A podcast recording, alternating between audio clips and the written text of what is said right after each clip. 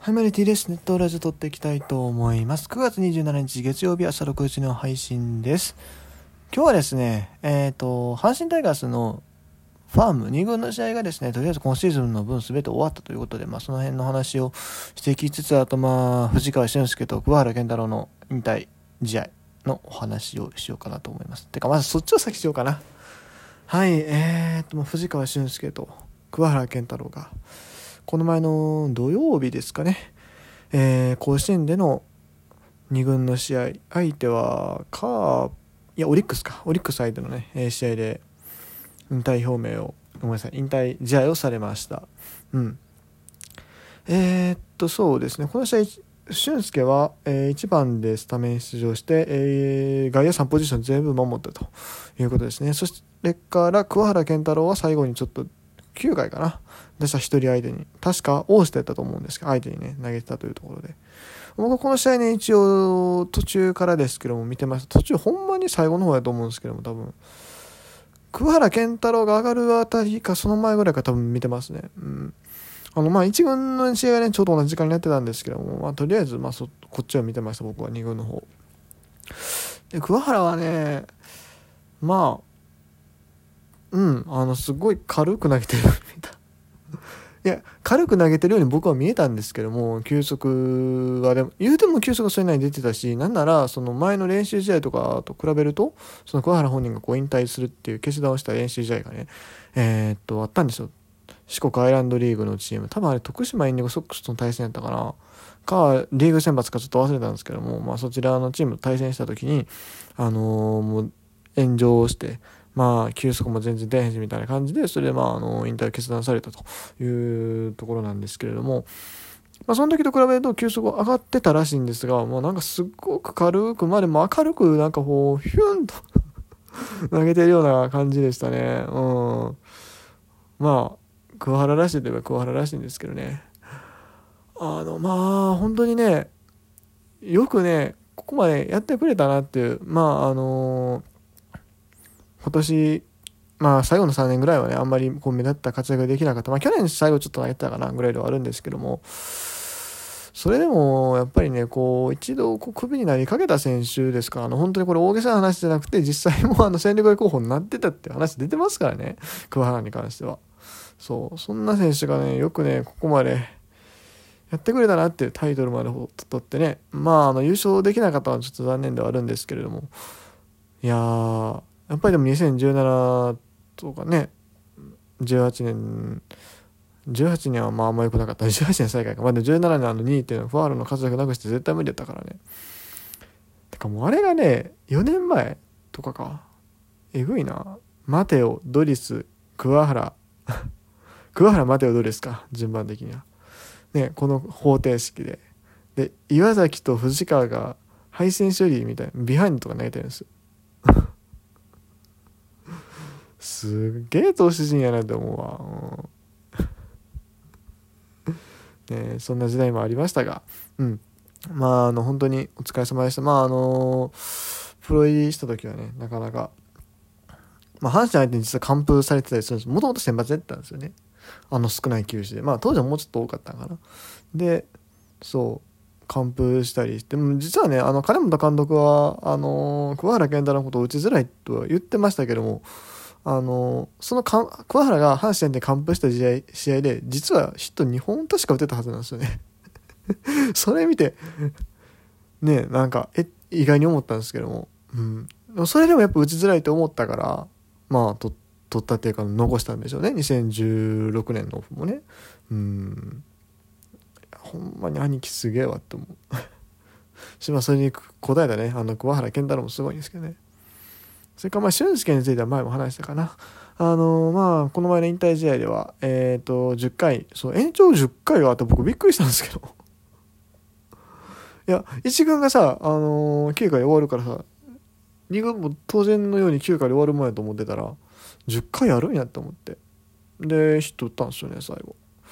そう。まあちょっと無理してねあのー2塁まで突っ込んで、まあでもそこもね、あの本人ももうこう最後の打好きやからっていう意味でね、こう無理やり突っ込んだのかなと思うんですが、まあ、残念ながらちょっとね、アウトになってしまいましたけれども、うん。まあ、正直ね、あの、一塁ランナーの子で盗塁決めるところを僕は見たかった気がするんですが、まあまあまあまあまあ。まあ、俊介もね、本当に、まあ、レギュラー掴んでほしかったけどな、うん。なかなかチャンスをつかみきれずという選手だったけれども、じゃあ、阪神に貢献がなかったかって全然そんなことはなく、すごいいろいろ守備固め、もちろんダイソー、時にはバットでっていうところでね、活躍した選手ですしね。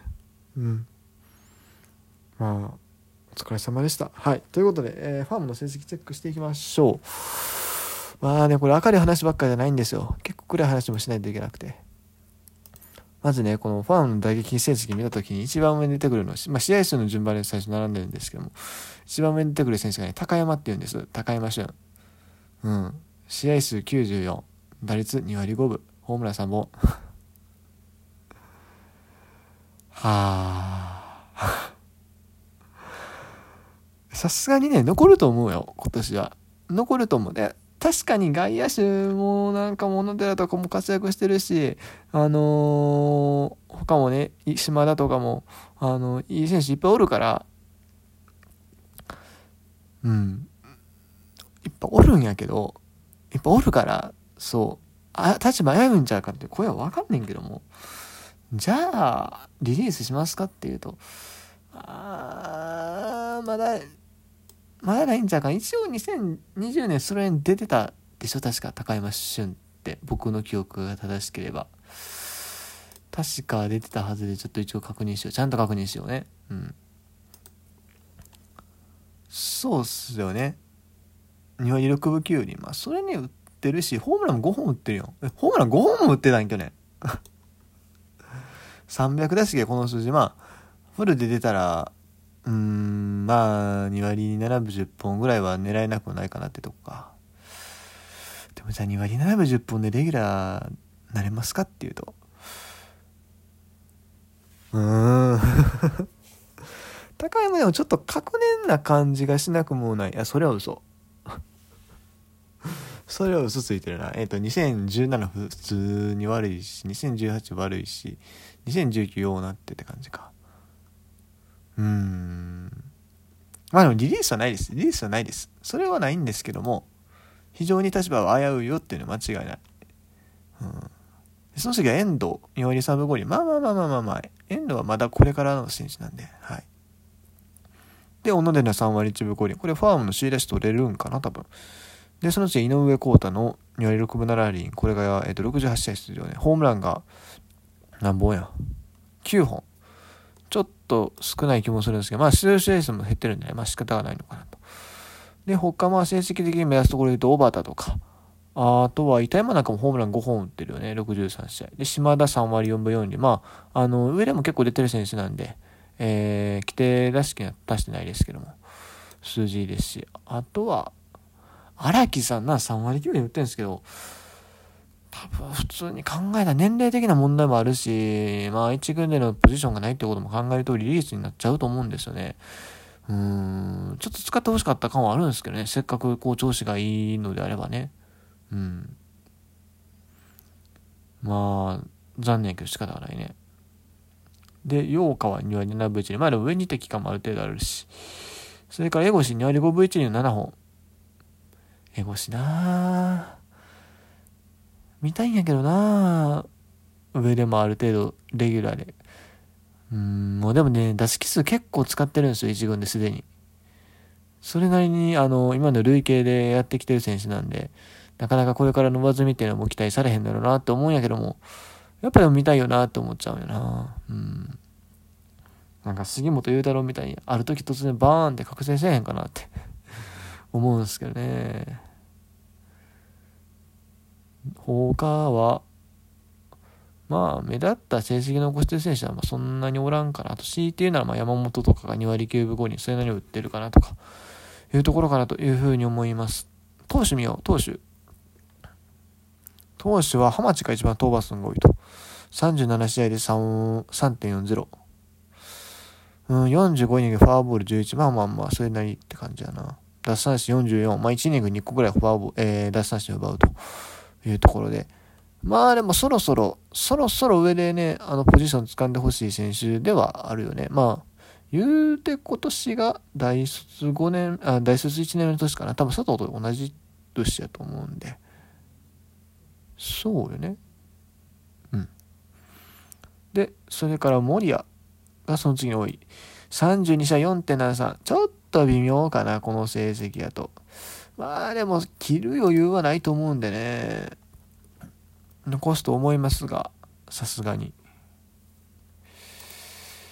それから伊藤和夫29社2.54。まあ、成績はいいんですけども、吉球が多いよね。28試合で。えー、14四球、四死球。うん。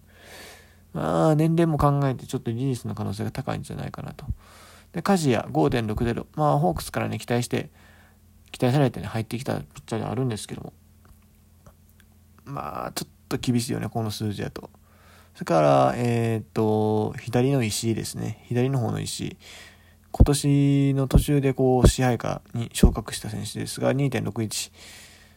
まあまあまあまあ、そのうち、まあ、そん、そうっすね。でもちょっとフォアボール多いかな。20イニングで、20、20イニングと3分の2か。それで、フォアボールが18なんで、ちょっと多いですね。フォアボール、デッドボールで。デッドボール4は多いで。他、江戸ちゃんが3.0033イニングやけど、ちょっとまたこれも出番は、厳しいかな、上では。うん。ちょっと、もうちょっと使ってほしいんですけどね、エドワーズもね。だってお腹、お腹残すでしょうね。1.42。小野1.5出る。鈴木翔太1.73。あ、鈴木翔太頑張ってるやん。頑張ってるやんけど、26イニングで19四死球はちょっと多い。ちょっと多いですね。はい。まあ、大体そんなところからしたくもあるんで。はい、ということで今日は、えー、ファームの振り返りをしてみました。以上 T でした。